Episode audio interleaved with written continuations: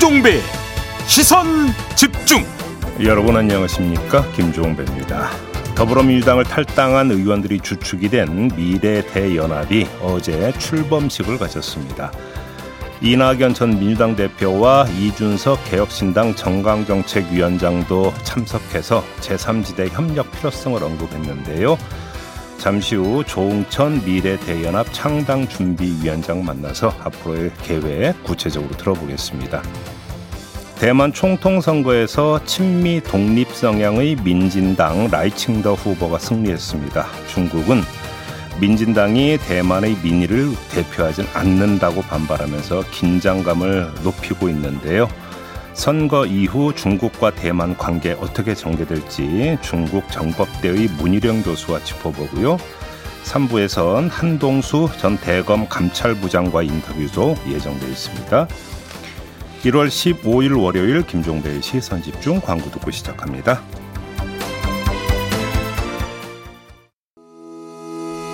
시선집중은 촌철님들의 다양한 목소리를 기다립니다. 짧은 건 오십 원, 긴 건 백 원인 문자메시지 샵 팔공공일 번, 스마트 라디오 미니와 유튜브 라이브로도 시선집중과 함께하실 수 있습니다. 믿고 듣는 진품시사 김종배의 시선집중.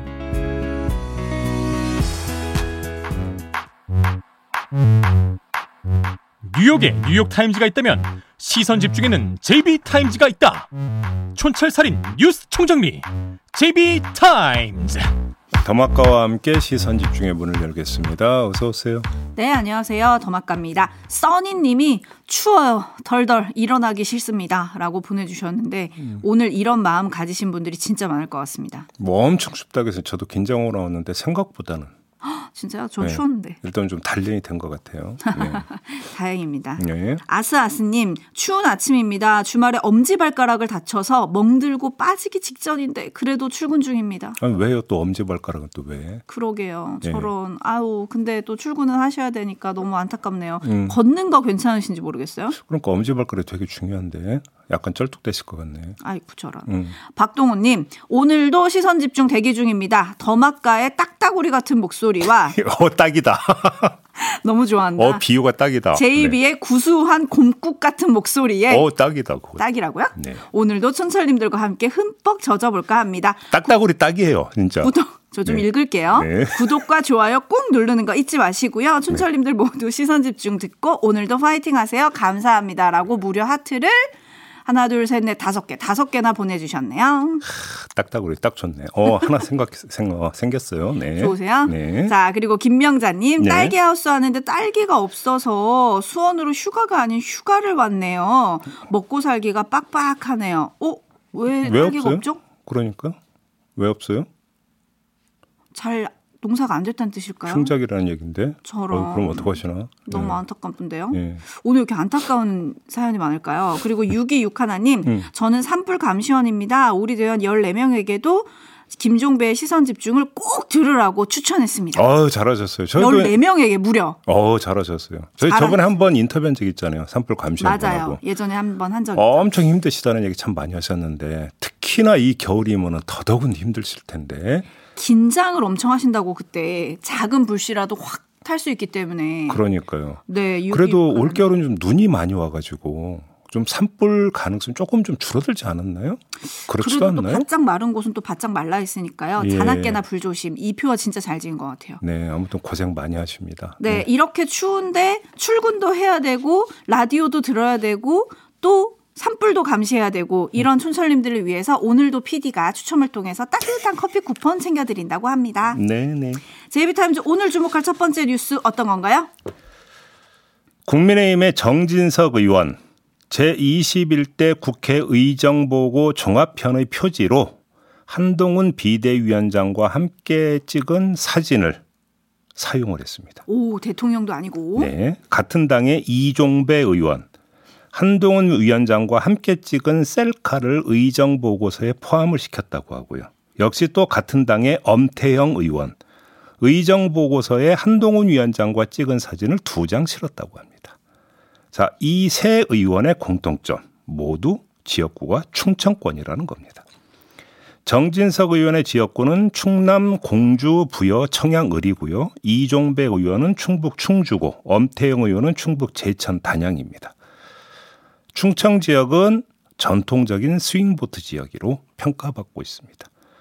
그리고 국민의힘과 민주당의 지지세가 팽팽하다. 일반적으로 이렇게 알려져 있는 곳입니다. 충청 지역 의원들이 한동훈 위원장을 앞세우는 이유, 뭐 제가 여기서 분석하고 말 것도 없고 국민의힘 관계자의 말을 대신 전달해 드리겠습니다. 여당 속성상 총선 득표율은 대통령의 영향을 많이 받는데 지금 대통령 지지율은 박스권에 갇혀 있는 상황이다 보니 여론에 민감한 지역일수록 한동훈 위원장을 당의 얼굴로 쓰려는 것 같다. 국민의힘 관계자의 분석입니다. 이 관계자의 말로 충분히 정리가 될 수 있다고 보고요. 문제는 그 다음인 것 같습니다. 그 다음 뭔가요? 한동훈 위원장이 어제 충남 예산의 한 리조트에서 열린 충남도당 신년 인사회를 어, 가진 직후 기자들과 만났는데 그 한 장면 들어보시죠. 여론조사를 보면 위원장님 지지율은 올라가고 있는데 당 지지율은 아직 그대로인 게 나오잖아요. 왜 그렇다고 보세요? 제 개인 지지라는 것은 국민들께서 잘 봐주시는 것이고요. 그게 뭐 대단한 것이라고 생각하지는 않습니다. 우리 국민의힘이 정말 열심히 하려고 노력하고 있습니다. 저도 그렇고요. 네, 국민의힘이 열심히 하려고 노력하고 있다고 했는데 그러면 노력한 결과가 여론조사에 반영이 되고 있느냐. 그다음에 한동훈 위원장의 인기가 당 지지율로 수렴되고 있느냐. 이게 중요한 거 아니겠습니까? 총선에 임하는 국민의힘 의원들 입장에서는. 그렇죠. 그런 거 아니겠습니까? 네. 그걸 한번 좀 자세히 들여다보겠습니다. 자, 엔비에스 전국 지표조사가 있지 않습니까? 요 그 데이터부터 한번 보죠. 지난 팔 일부터 십 일까지 전국의 십팔 세 이상 남녀 천일 명을 대상으로 면접원에 의한 전화 면접 조사 방식으로 진행한 조사입니다. 표본 오차는 플러스 마이너스 삼 점 일 퍼센트포인트인데 국민의힘과 민주당의 지지율이 삼십 퍼센트 대 삼십삼 퍼센트 나왔습니다. 자, 그럼 한동훈 위원장이 비대위원장 되기 전에는 어땠을까요? 지난달 십팔 일부터 이십 일까지 전국의 십팔 세 이상 남녀 천이 명을 대상으로 역시 조사 방식은 똑같은데요. 표본 오차도 똑같습니다. 진행한 조사 결과를 보면 국민의힘과 민주당의 지지율은 삼십 대 이십구였습니다. 그러니까 국민의힘의 지지율은 제자리고 오히려 민주당의 지지율이 올랐습니다. 자, 충청 지역으로 좁혀서 볼까요? 국민의힘 대 민주당 지지율이 삼십이 대 이십팔에서 이십오 대 삼십오로 바뀌었습니다. 전국 평균이나 충청 지역 모두 한동훈 위원장의 이른바 인기가 당으로 전혀 환류되지 않고 있다라고 하는 데이터가 되겠습니다. 자, 하나 더 볼까요? 한국갤럽 조사 결과를 보겠습니다. 구 일부터 십일 일까지 전국의 십팔 세 이상 남녀 천이 명을 대상으로 전화조사원 인터뷰 방식으로 진행한 것으로 표본 오차는 역시 플러스 마이너스 삼 점 일 퍼센트포인트인데 국민의힘과 민주당의 지지율이 삼십육 대 삼십사였습니다. 그리고 한국갤럽은 삼 주 쉬었거든요. 그래서 그 전 조사가 지난달 십이 일부터 십사 일까지 실시한 조사인데요. 아, 조사 대상, 조사 방식, 표본 오차는 동일합니다.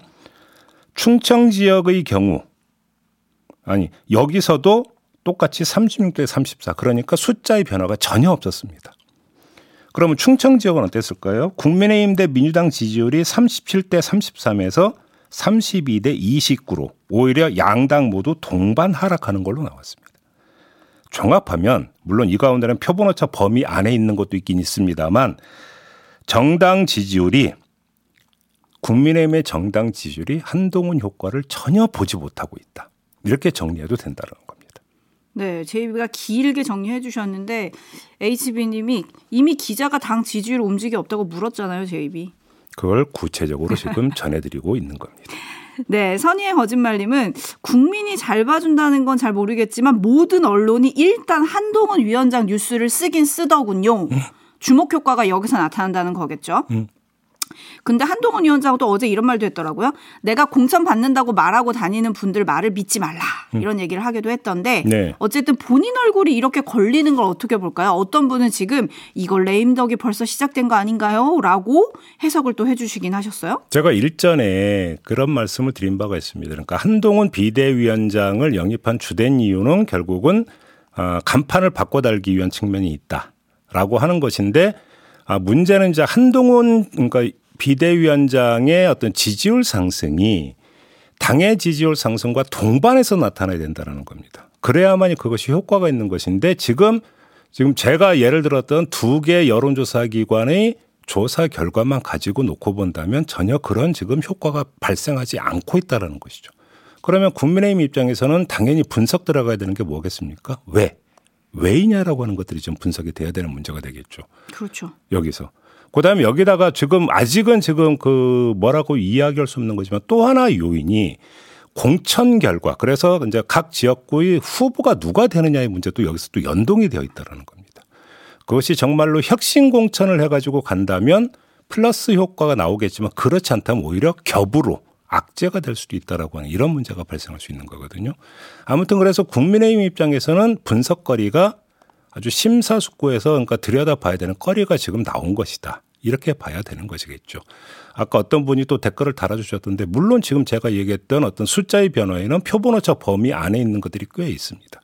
그럼에도 불구하고 같은 조사 안에서 지금 나타나는 부분들에 있어서 경향성 부분들이 일정하게 좀 볼 부분도 있긴 있다. 요래서 지금 말씀을 드리는 겁니다. 네, 근데 민주당 역시 지지율이 이렇다 할 반등도 지금 없는 상황이잖아요. 네. 민주당도 분석이 좀 들어가야 될 것 같아요.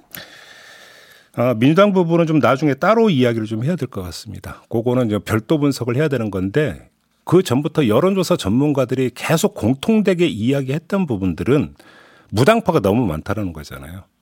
그러니까 그 윤석열 대통령 국정 수행에 대해서 부정평가가 그 육십 퍼센트 안팎이 계속 일관되게 나오겠음에도 불구하고 민주당이 그거를 흡수를 하지 못하고 있는 데는 민주당의 구조적 문제도 분명히 있다라는 지적이 옛날부터 나왔던 것이고 그러면 역시 민주당도 그럼 그 요인이 뭐냐 이거에 대한 분석을 하고 해결 방안을 찾아야 되는데 일각에서는 그것이 이재명 대표 문제 아니냐 계속 이제 이 점을 지적을 했던 거잖아요.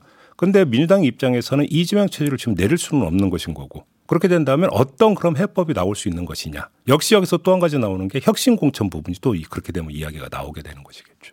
여야 모두 기승전 공천으로 지금 가는 시기군요. 공천. 제이비 타임스 다음 주목할 뉴스는 어떤 겁니까?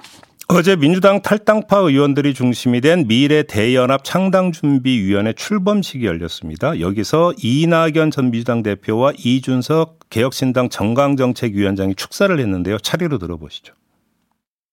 다섯 분의 창준위원장 가운데 정태근 의원이 빅텐트 말씀하셨는데 텐트 크게 쳐주십시오.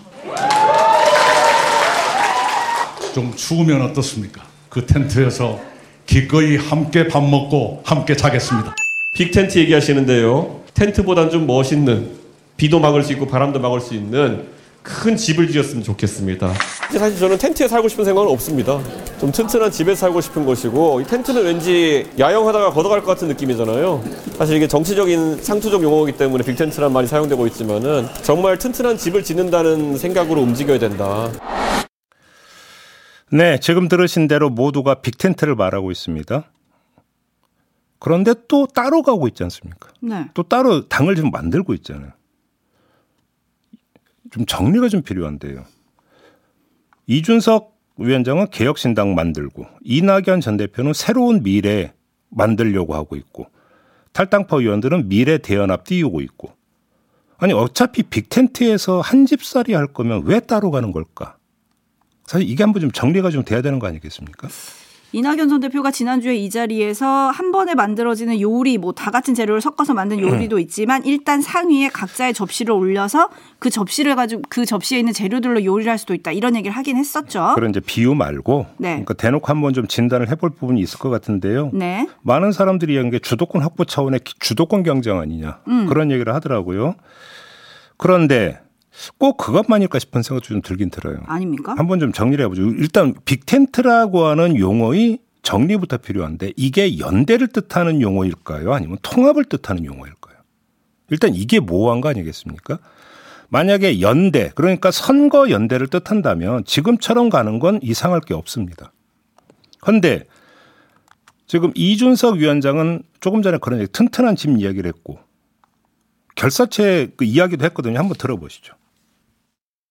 적어도 이 큰 집에 참여하려고 하는 정파들은 국민 앞에 다음 대통령 선거 정도까지는 우선 무조건 함께 할 것을 서약한 정파 정도만 저는 함께 해야 된다, 이런 생각합니다. 이게 떴다방 같은 이미지로 비친다고 한다면은 저는 그런 결사체에는 참여하고 싶은 생각이 없습니다.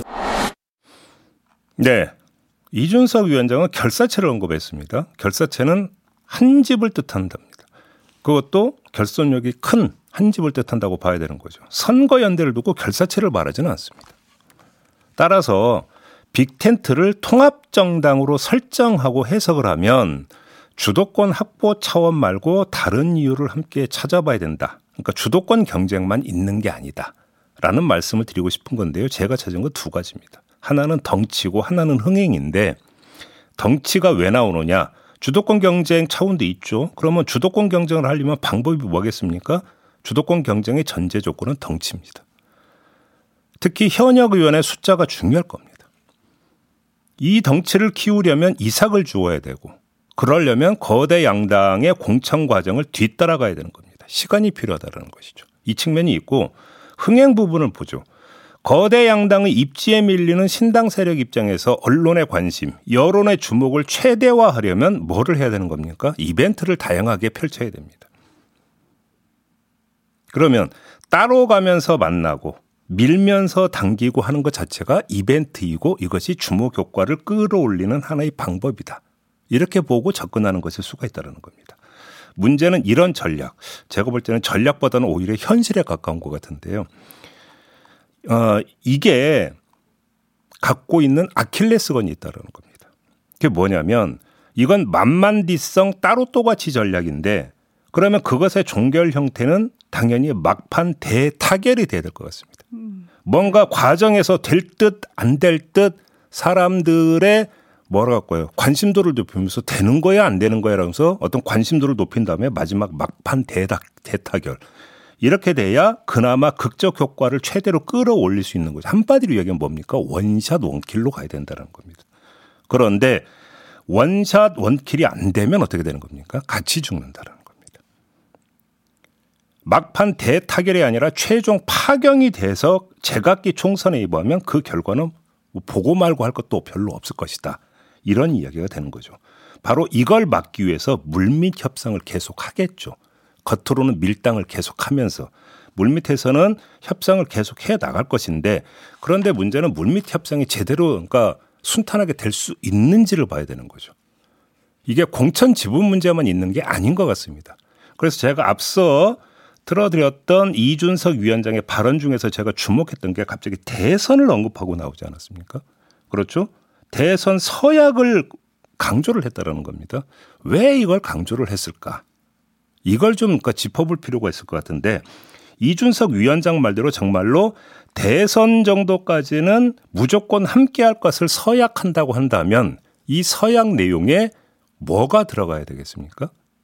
대선과 관련된 내부 게임의 룰도 들어가야 될 거라는 겁니다. 이렇게 되면 누가 민감하게 반응할까요? 이런 문제가 남는다는 것입니다. 이게 지금은 수면 위로 올라오지 않겠죠. 그렇지만 물밑 협상 과정에서 이것이 상당히 중요한 논의거리가 된다면 과연 막판 대타결로 갈 것인가, 어떻게 될 것인가, 이걸 좌우한 하나의 요인이 될 수도 있다, 이런 말씀을 드리는 겁니다. 네, 김은정 님이 텐트촌에서도 이웃을 잘 만나야지 즐겁고 편안하죠, 라고 해주셨는데요. 그리고 연합 얘기를 했으니까 마저 이 이야기까지 전해드려야 될 것 같은데요. 정의당이 어제 그 정기 당 대회를 열어서 정의당과 녹색당이 합의한 가치중심 선거연합정당 추진을 승인을 했다고 합니다. 그래서 정의당과 녹색당에서 각각 한 명씩 공동대표를 내고 다음 달 삼 일 선거연합정당 전국위원회에서 당명과 정강정책, 당 조직 및 운영체계 등을 확정을 한다고 하는데요. 당이 결국은 이렇게 정리가 되니까 관심의 인물 누굽니까? 류호정 의원. 류호정 의원이죠. 류호정 의원이 오늘 오전에 탈당 기자회견을 가질 예정이라고 합니다.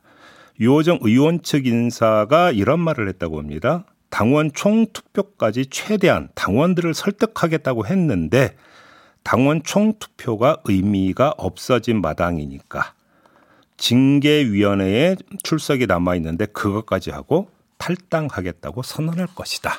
이런 이야기를 전했다고 합니다. 아무튼 또 한쪽의 움직임은 이렇게 가닥이 잡히고 있다라는 점도 함께 전해드리도록 하겠습니다.